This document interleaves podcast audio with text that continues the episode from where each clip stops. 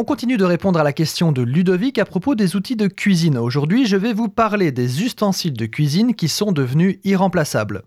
Alors voici donc une liste d'ustensiles dont je peux évidemment vivre sans, mais sans eux, je ne pourrais pas exprimer mon plein potentiel culinaire. Tout d'abord, un grand couteau chef. Il m'arrive de cuisiner ou d'aider en cuisine quand on est reçu chez des amis. Tantôt d'une auberge espagnole, tantôt pour nous préserver de manger à 2h du matin, tant les maîtres de maison ont surestimé leur capacité. Mais bref, c'est incroyable le nombre de foyers qui ne sont équipés que de petits couteaux à 2 euros le paquet de 5. Quand je demande un bon couteau, on me tend un couteau à steak. Non mais oh Un couteau chef et une planche de qualité, c'est irremplaçable. Une sauteuse. J'adore travailler en sauteuse. C'est vraiment ma casserole favorite. Pour ceux qui ne voient pas ce que c'est, une sauteuse est une sorte de poêle, mais avec les bords plus hauts qu'une poêle classique.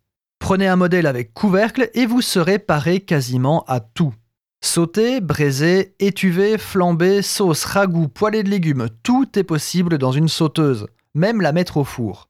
Au niveau de la matière, j'aime personnellement la fonte ou l'inox pour leurs propriétés respectives, mais c'est personnel évidemment. Le four. Ça peut paraître idiot, mais rien ne remplace un four. À part creuser un trou dans le sol et allumer des fagots, sans four, vous avez un pan complet de recettes et techniques qui devient juste impossible à réaliser.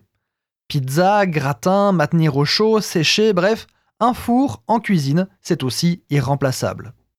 Le thermomètre à sonde, le petit allié qui fait la différence entre le cuisinier précis et l'estimateur.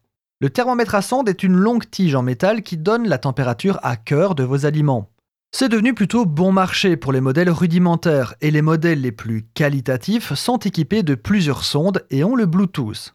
Ça vous évite les cuissons approximatives et ce fameux mythe où vous devez presser le muscle de votre pouce en touchant le bout de vos doigts, ben ça c'est un truc que les vieux cuisiniers expliquent aux jeunes commis pour visualiser la tendreté d'une viande suivant la cuisson, mais en aucun cas c'est un indicateur de quoi que ce soit.